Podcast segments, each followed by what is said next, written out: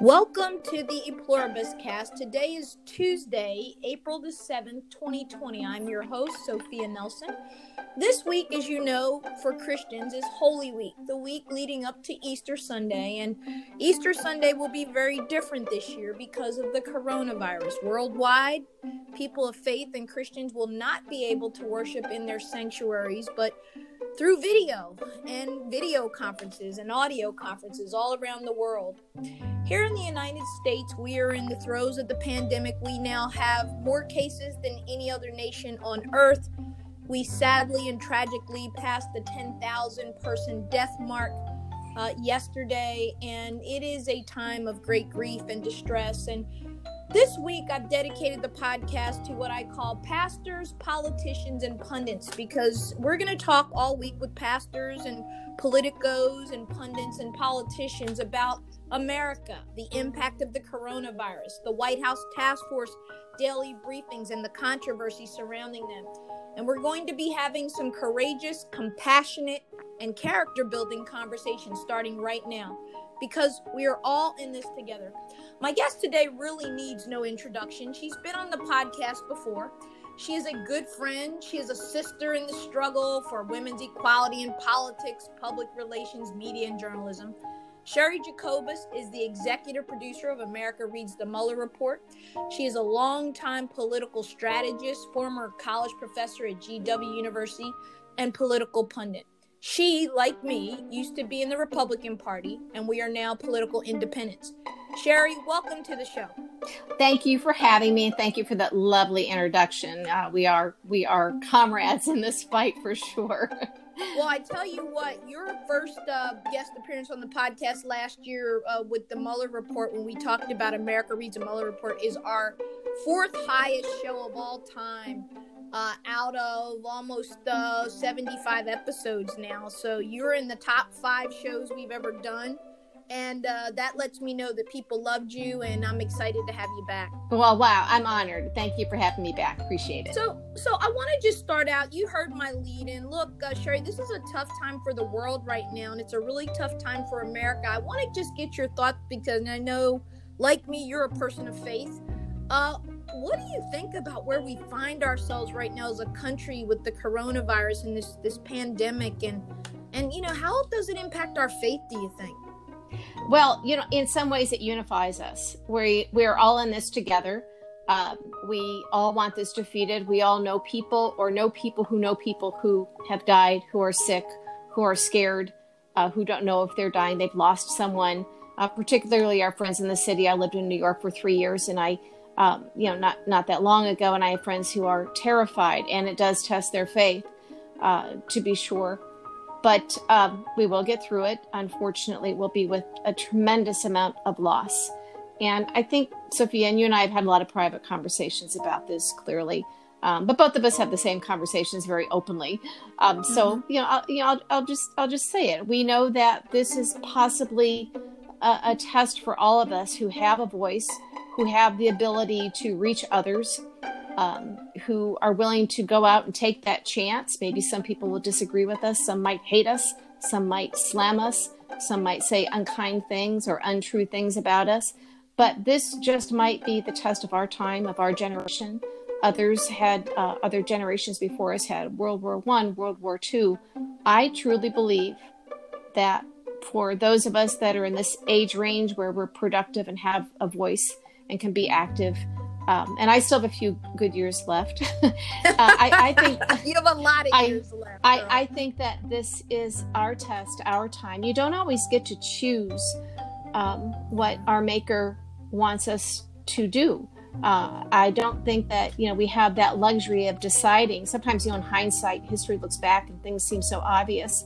But I think what we do in the here and now on a day-to-day basis uh, are we afraid to speak out? Are we afraid to challenge? Are we afraid to to step up and tell uh, people who have more power than we do that they are wrong and their action or inaction, their lies, their decisions um, are right. now costing lives? And I think this right. is our calling. I think this is our challenge for our time and our generation. You know, I couldn't agree with you more. Uh, yesterday in the United Kingdom, Queen Elizabeth II, who is still on the throne after 65 years, I think she's on year 67 now. And I thought her message, of course, she is beloved around the world because one, she's a figure of continuity. She's been around literally since the Blitz of World War II. And she really had an amazing message that I think fits the moment of what you just talked about. And she pretty much reflected on this is this generation's Great Depression, this generation's World War, this generation's fight, this generation's uh, chance to change the world for the better once this is over. And I agree with you that now is not a time to uh, not be courageous. This is a time for courage. This is a time to speak up. This is a time to challenge authority, to challenge those in leadership and make them earn their pay, make them earn uh, the power that we've lent to them based on the way our system of government is set up. Which brings me to my first question I want to get into with you, which is I'd really like to get your thoughts as someone who has run campaigns, uh, a spokesperson. You understand the machinations and the machinations of politics give me your scorecard on this White House coronavirus task force and and I hate to even bring it up, but I have to go there. The president's conduct during these briefings, and I really want your professional. I really want you to step out of your box for a moment. And you know, people know you're not a fan of the president, nor am I. But give me your impressions about how they're doing with this task force, and and what's been the president's role with these uh, briefings. Uh, I think the president should step aside and let the professionals do their jobs. You know, it's sort of disjointed. You'll have some who has a great deal of credibility, who people want and need to hear from, and then you'll have Trump stand up there and discredit them or shut them down or inject something that is, um, for lack of a better word, just inappropriate uh, for what we're trying to do here. He's clearly using this as an opportunity for politicking to hog the camera time and doing it at a time of day where people are paying attention. A lot of people are missing their local news. On your local news during that time period, you are going to hear about the number of people in your state who are carriers of COVID 19. You're going to hear about the number of deaths. Uh, and I think a lot of people are missing that day to day information. You're also, he's also cutting into the national news um, that will give unvarnished, um, if brief, um, uh, information on what's going on. So it's a little bit um, disjointed. It's sort of bipolar, really, when you look at it. Uh, some of the information is good. When we get Dr. Fauci up there, uh, he gives good information, except as we saw uh, a couple days ago, Trump shut him down. And that makes people not trust our people who are in authority right now. We need to be able to trust those people who are charged with basically saving our lives yeah. and making sure that we can get through this. Uh, and I don't think that the daily briefings are necessarily doing that because, frankly, uh, Trump being in there in an inappropriate manner. I'm going to give Pence actually some high marks on this. Um, he knows how to introduce people, how to be somewhat appropriate, yeah. how to set the right tone, and then to step aside and let the let the pros uh, do their jobs and inform. I us. agree. I couldn't agree more. When the vice president runs, and by the way, he's supposed to be in charge of this task force, so I don't know when the president decided every day we had to see him, but I think that the vice president, you never see him attacking reporters, fighting with people, doing any of that. He tries to get in right. and give you some information, right. and then he lets the professionals talk.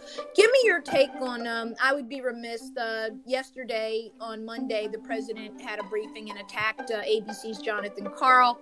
It was trending on Twitter. I know I weighed in, you weighed in, many weighed in. It was, I thought, frankly, despicable the way he talked to him. What's going on with this battle the president's in with the very media that gives him a platform for his briefings, for his events. Help me figure this out. Help us figure out what's going on here. And again, I want your your professional assessment of what's going on. Okay, look, uh, he's providing a distraction. When he doesn't want to answer a question, he'll attack the reporter. He generally likes to do it uh, to women, particularly women of color, because mm-hmm. ultimately, as you know, Donald Trump is always playing to his base, a very sexist, racist base. Uh, he's also not very bright and when he gets in gets in over his head he simply deflects uh, so that's what he's doing when there's a question uh, a legitimate question to a very frightened nation who's trying to be brave. We are the greatest nation on earth, the history of this planet, uh, in civilization, and we know what we're made of. And we expect our leaders to uh, conduct themselves in a manner that is respectful of that. That said, we are scared. Um, but we're paying attention. So when we have reporters, legitimate reporters like Jonathan Karl, asking questions uh, to see uh, the leader, supposedly the leader of the free world, uh, conduct himself in that manner is disheartening. And I think it instills uh, a lack of confidence and even fear now at this particular time. We're, we're paying a price for this. There's no question about it. But Donald Trump uh, uh, is a showman. He is um, a failed casino owner. He is a con man. He is a liar. He is a charlatan. He is a cheater. Uh, and we know this. I'm just saying things that yeah, I'm saying what I guess some people are afraid to say out loud. We have a press corps that is trying to conduct themselves in a manner to extract information that we need at this time. This is now life or death. This isn't politics anymore, Sophia. We're talking life or death. Yeah. And we have a lot of reporters that, you know, you know, they're on Twitter and they're losing family members or they have a friend. People are very open now sharing on social media because we have nothing else. And when you're hurting and when you're scared and you're losing someone or someone is sick and you can't be with them, people are making that very public. And I know some of the reporters in that room are in that position. So they are carefully, they can't just ask questions anymore. It's almost like they have to have a strategy to mm-hmm. carefully craft them, their, their questions and their tone just to try and get some information that we can use from this president. And that is why I wish that he would just step aside from these briefings and, you know, let the people who are charged with this do their job. Some are good, some aren't. Some are just um, rear end kissers for the president uh, and don't belong up there, and and or they're related to him and have the same agenda. And some are legit. It's it's hard, I think, for average people watching this to be able to discern uh, yeah. who's legit and who isn't. And that's that's why I mean it's, that's why I said it's kind of disjointed. There's like two sides to this, and it's confusing for a lot of people. Yeah, exactly. I um I agree with you. And to those of you listening to this podcast all around the world, let me say a couple things. One is you know we're all sheltering in.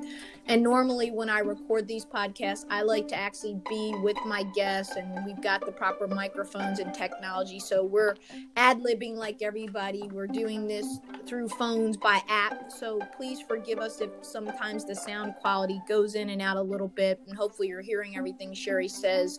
Uh, and uh, because it's very worthwhile. But I want to segue um, into what I think is important before we get into the latter part of our discussion, which is really what I'm excited about talking about.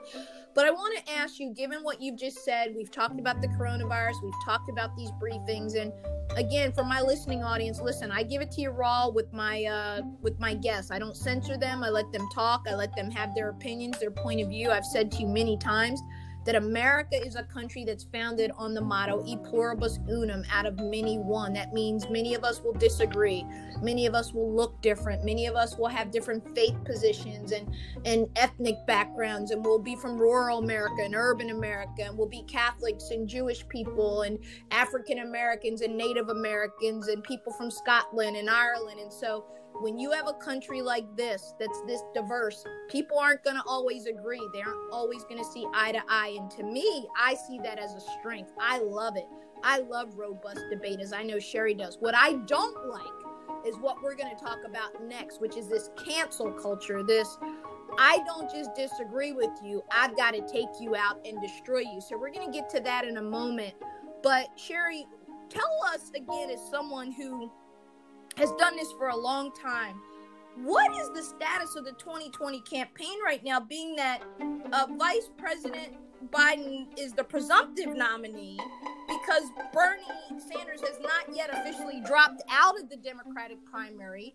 But because of the virus, because of the sheltering in, he can't do events, he can't raise money. I'm talking about Biden what walk us through what happens. Are we going to have conventions? What do we expect? And and how is this going to help or hurt the sitting president? We're going to be having a, a virtual convention democratic convention. I, I i have heard rumblings that uh, bernie sanders is starting to accept the fact that he has to drop out that this is over. That said sophia it is um, alarming to me that we do not have an active campaign season going on right now it is alarming to me that we have a president who is um, taking these daily briefings that are right at the news hour when people are watching television and uh, and basically bogarting them for himself for political purposes, taking down political opponents, taking on reporters, uh, and again getting in the way of the information from the, the experts that people need and rely on.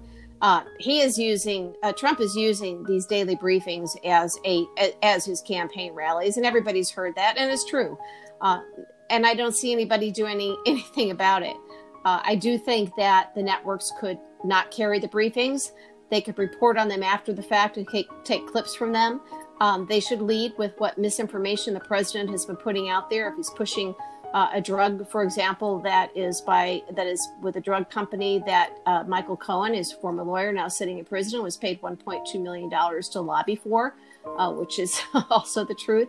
Uh, and our press, I, I think, that. is yeah, I think our press is letting us down. I'm going to be real honest about that. I've been working in politics I and think media. They're afraid. I think they're afraid of him. I, I mean, think they're lazy. I think they've given up. I think there's a lot going on. Um, and gosh, that's a whole nother podcast. Yeah, yeah, we'll, we'll we can get into. Yeah, we, we we can do this for hours. Uh, right. but, which you and I have, by the way, uh, offline. Right, we all do. Yeah, we, yeah. Uh, but uh, you know, it's so we basically have no no campaign season, and that is alarming to me. Uh, I think that it would be great for Bernie Sanders to drop out, for uh, Biden to be the presumptive nominee, to pick his vice presidential running mate, and to join with uh, Pelosi and other Democratic leaders and have daily briefings themselves and talk about. Now, right now, I think they've got to wait because you know Trump is hurting himself in a lot of ways, and they don't want to get in the way of that. So they they do have their their hands tied. So you ask me, what do I think about this? What's going to happen? There is no precedent for this. There is no playbook for this. It is literally a day by day thing. But what we all know, and the, the people uh, who have done this for a long time know, is that these daily live televised briefings are bad for America, bad for democracy, um, bad for people's health, getting bad information, uh, and yet they continue they continue to be covered.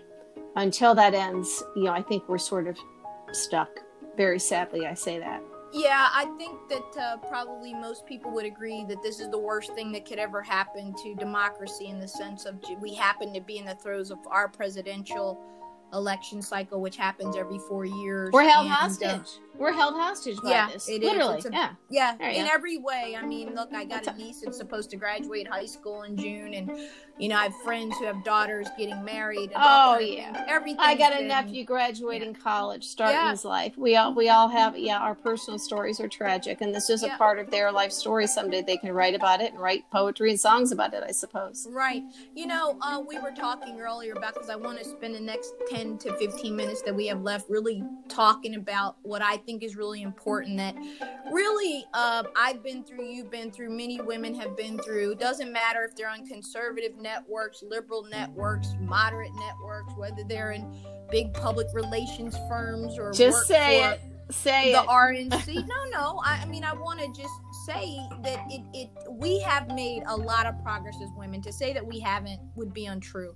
Uh, as the old Virginia Slims campaigns to say, "You've come a long way, baby," and there's no doubt about that. But we've got a long way to go, and you know, something happened to me on social media last week. As you know, I sent a tweet and I called the president um, a phrase that for me growing up was commonplace and meant stupid, idiot, dumb, which I think we all agree on a consensus. He conducts himself that way every day. And uh, and that's being generous because again these outbursts these these things we never saw President Obama, Bush, Clinton, Carter, Ford, Reagan, Father Bush, George Herbert Walker, none of them. Nixon didn't conduct himself like this. He just did not. And so, no one did. Uh, I sent a tweet that you know really sent the Trump trolls after me. They viciously came after my Facebook. My we had to take my public Facebook page down because the comments were so bad and menacing that law enforcement had to get involved. And this stuff happens often, and I wanted to really have. Oh, it happened to me. It happened. To yes, me. I want to have a discussion about this cancel culture that we have, particularly towards women who are running for president. Who the woman who was the congresswoman, Katie, what was her name? Katie Porter. Uh, Yeah. No, uh, no, no, not Katie Porter. No, um, the other yeah. one that's California. You know who I'm talking about, and she had to step down uh, because she had some inappropriate, I guess, pictures and things got outed. But no man would have ever quit in the wake of that. No. And a lot of people thought she shouldn't have quit.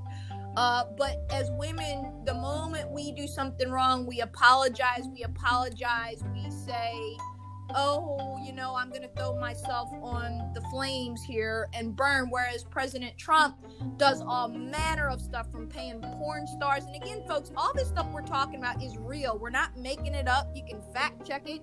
You know, the Trump organization is banned from being in the charity business because they stole from a charity, for God's sake, and was ruled against. All this stuff is real. But he never quits, he never gets ashamed.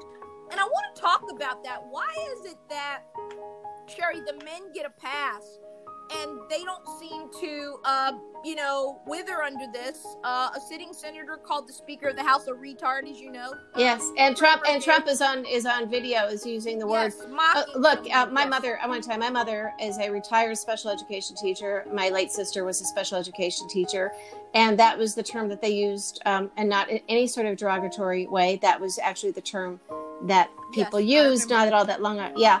Um, so what happened to you is what happened to me, and this is where um, I'm going to take on the men who are supposedly on our side politically, yep. uh, but there are still men who. Men well, let me get to that before you go there. Let me let me just interrupt and set this up because people are going, "What is she talking about?" I used the R word, which again, if you watch one of my favorite movies, Back to the Future, that said Marty saying to Doc any number of times. You know, when you grew up in the '80s or you know uh, the '90s, you know there was a whole phrases and and and terms that if you use them today, you're gonna find yourself in a lot of trouble. And you know you're definitely showing your age when i guess i'm not hip enough sometimes to know what's pc and what's not. But the reality is sherry's look this. You and i are both women with a platform big platforms and we're responsible for what we say. And we should absolutely be challenged when we get it wrong. We should be checked when we don't do it right. We ought to be humble enough to apologize and do better. I'm all good with that. But my challenge is like you said uh, the lincoln project which i was a part of uh, they were getting a lot of incoming, and you know, I had a discussion uh, with the guys the night before and said, you know, look, I don't want to be a distraction uh, because they're going to really come after me. The Daily Caller, the Blaze, the Washington Examiner, all the usual suspects. And, you know, they don't just want to come after you, they want to wreck you. They want to ruin you financially. They don't want you to work anymore. They want you to be blackballed. It's really nasty and the guys do tend to abandon you and throw you to the wolves. Yes, they do. Themselves. Yes, so, they do. What do you think about all this, this cancel culture, and why is it just women who are getting canceled? Yeah, it is. It is largely women. The men, you know, they get a little bit of a timeout, and it's um, um to use the phrase that the kids do, "bros before hoes." I guess that's. I'll probably get in trouble for using that. I know. Let's. I mean, I'm a 60 year old woman, so you know, cut me some slack here.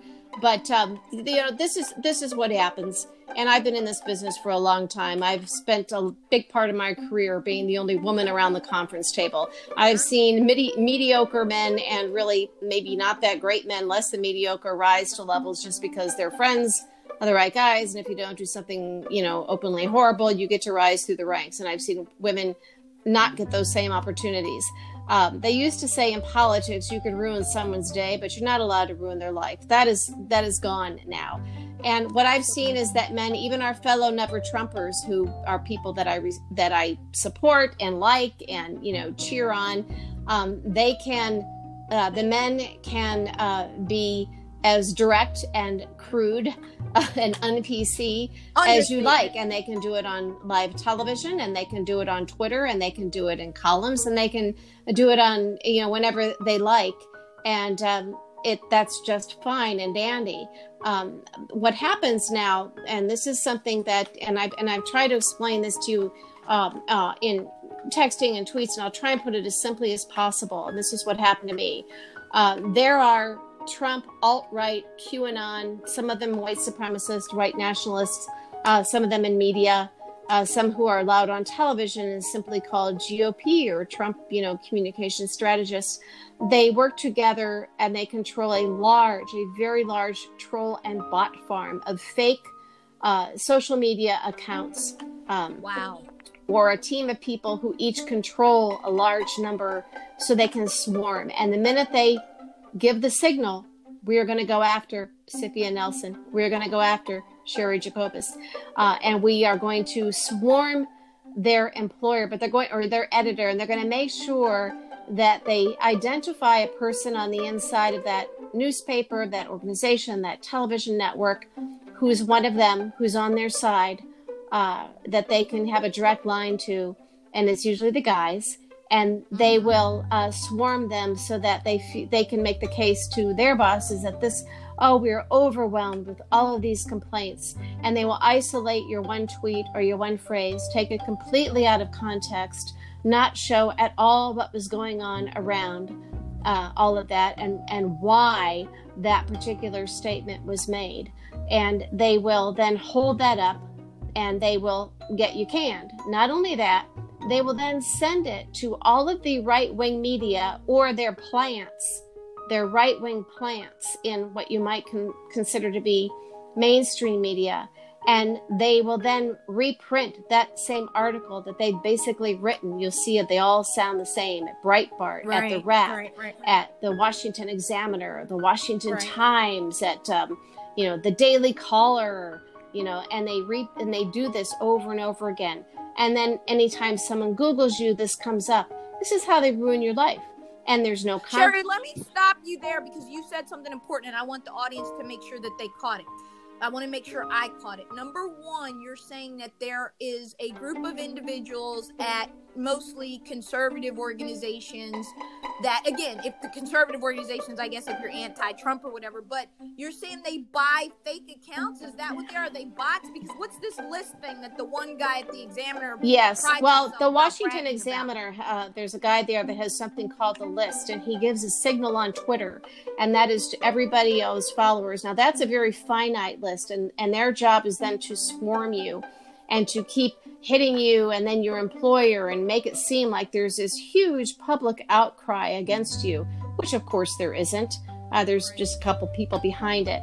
Now, that's a smaller version of it. And this is the Washington Examiner, which touts itself as a legitimate newspaper. Um, right. and, and it is probably a, a serious uh, problem that they are engaging in this. That is, you could be sued for that, that you are actually trying to falsely uh, affect the 2020 election with that. And they've been in trouble with that before. Hugo Gurdon is the well, editor. Also, then you have the larger lawyer, group that is uh, Jack Posobiec, whatever his name, and that's an alt right nasty fella. And you've got Michael Caputo, who is a Roger Stone protege, and they go on and they have this with with um, you know Alex Jones, who's basically been done with at Infowars. But it's this large a huge army of bots and trolls sent out to swarm. Uh, it's one thing if they swarm me on Twitter. Now that Twitter has given us the the thing where you can hide replies and you just block them, keeps you busy. But uh, but when they can do this to an employer, they can do it to a newspaper, they can do it to a TV network, they can do it to if you're going to go give a speech somewhere. And and not everybody is sophisticated enough to understand that when they're getting swarmed, that is fake.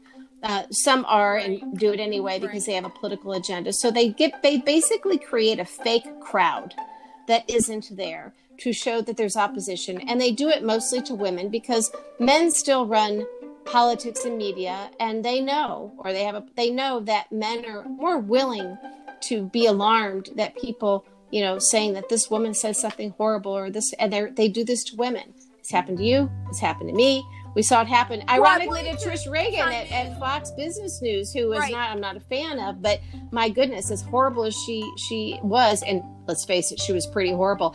Did she say something worse than Tucker Carlson or Sean Hannity? Nope. No. Nope. She was made an nope. example of. And, you know, they probably wanted to get rid of her anyway. Hit pause for a moment because, uh, again, we've got a few minutes left, and I, I want to just uh, kind of amplify a couple things you said. One, it absolutely is illegal to do what we lawyers call tortious interference of contracting. What that simply means is, is that if Cheri Jacobus has a job somewhere or Jane Doe has a job somewhere and I intentionally set out to smear them, attack them, and then cause them their livelihood, defame them, that is very liable. You are actionable. That is a civil crime. And so, um, civil crime, I use that word, civil offense is a better way to put it. But my point is, is that you're absolutely right.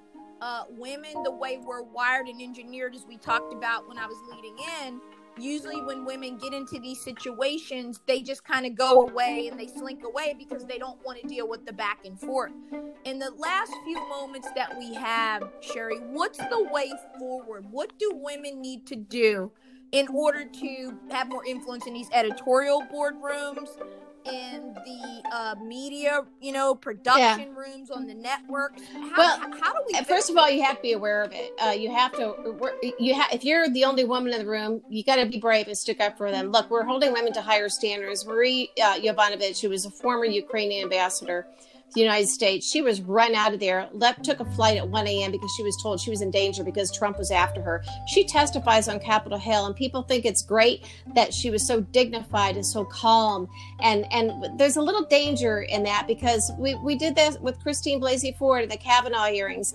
Uh, I think it needs to be okay for women to get mad. And if you're the only woman at the conference, we're human. We're, yeah, yeah, I think you got to show anger. Uh, the men do. Look what look what Lindsey Graham did. Look what Brett Kavanaugh did. Uh, we cannot be held to this different standard where we have to be saints. If you're angry, if you have been sexually assaulted, if you have been threatened by Trump and his thugs, if you've been done in, if you've been lied about, if you've been defamed, if you've been blacklisted, it should be okay for us to get angry. If it's okay for the men, it should be okay for us. However, however, you asked me how women can do it. Uh, until women are actually running the newsrooms and running the networks, uh, we still have a long way to go. We still have to play by the men's rules, and they hold us to different standards.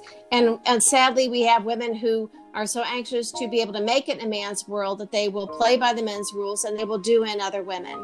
And um, you and I both know that that's a big no-no. That's not the way forward for women. I think being aware of it and being a little bit careful, actually. Now, Marie Yovanovitch, I'm holding her up as an example in those hearings. She was amazing. But but when you amazing. think so of the other what Fiona, Fiona Hill, Hill but when you look at what Maria Yovanovitch went through, what happened to her in Ukraine, where her life was in danger, where she was targeted, and she has somebody on the QT call her and say, "You need to get on a plane and get the hell out of Dodge and get back to the U.S. as soon as possible because Trump is after you." And for her to be that calm and dignified and ladylike in a hearing, and to get so much praise for that uh, it's up to her to decide what her demeanor is and good for her. I want us to be careful about the praise because she could have very easily gone up there, dropped a few F bombs like the men do, including Trump, including a lot of our uh, uh, never Trump pundit friends. She could have said, This will not stand. I will, this should not happen. She could have pounded her fist. Um, and that should have been okay as well. So I fear that we are held to a different standard, to a higher standard that I personally can't meet. uh, when I get angry, I'll let you know it. Well, look, you and I are both old enough to remember Anita Hill. Um, my first semester, first year of law school, I'll never forget it as long as I live, and seeing a African American woman with all her credentials and how dignified she was and the way they talked to her, basically asking her, Did she read The Exorcist? Was she delusional? Uh, Joe Biden. What were you wearing? Of, like a rape yeah, victim, yes. Yes, it wasn't one of his better moments. And we fast forward to the Kavanaugh hearings, and there is a sitting federal judge snotting and crying like a girl, and I'm going to use that phrase and he is yelling at United States senators and asking them, did they drink? And just disrespectful. And it was cool. Uh, to be clear, he yelled at a female United States yes, senator. Amy yes. Klobuchar. Yes, absolutely right. And it was disrespectful and basically shot back when she. Can you imagine a woman doing that? Drinking. A woman nominee? No, yeah. a- absolutely not. And I can't imagine a woman president conducting herself the way this one has. So Look, ladies, gentlemen listening, here's the point of this dialogue. The whole point of this podcast is to talk about everything America, American culture, American politics, American sports, American music, everything that makes us America. And the reality is is that 50 plus percent of the population is female. And the reality is five women, six women ran for president of the United States of America on the Democrat side this time around and once again they came up short. Hillary Clinton got the nomination in 2016 and she lost to Donald Trump, something that still baffles me and probably will to the day I die. But Cheri, um, the way forward, I think you're right. It's about us standing up and sticking up and saying we're not taking it anymore. Um, and that we are human and that we are allowed to actually show Yes. anger because human beings get angry. They cry, they yell, they make mistakes, they they misstep. And um, I really hope that uh, you know how valuable your voice is every day on social media, the bravery with which you conduct yourself. I'm looking forward to all the things that I know are coming next for you uh, and next for me. And um, I really think that there are a lot of great days ahead once we get through this very difficult period in our in our history right now in this virus. Any closing thoughts for people on Holy Yeah. Week? Anything Well, this, this is actually for women um, because we're, you know, at, at my age, I'm still out there fighting it, and I'm a little older than you are, and I've been fighting it for a long time. Uh, just remember, uh, Fred Astaire, Ginger Rogers. Ginger Rogers had to do everything Fred Astaire was doing, only she had to do it backwards and in heels. We still have to be better. Amen. I think that's a great word, and I think that I'm looking forward to today. Your nieces, mine, our great nieces, and one day when we have them, and otherwise, we'll be able to sit with them and give them the benefit of the wisdom of the world we lived in and the world that I hope that we will create. So, thank you once again for a great podcast, a great dialogue. I'm going to have you back again because we're going to dig into this more, but we can never do it in a 35 minute segment and do it justice but we'll we'll continue to talk we'll continue to tweet um and we'll continue to push back and not let women be treated by one standard and men by another so thank you my sister Thank you. happy holy week and happy easter Thank God you, bless. Sophia. Be well.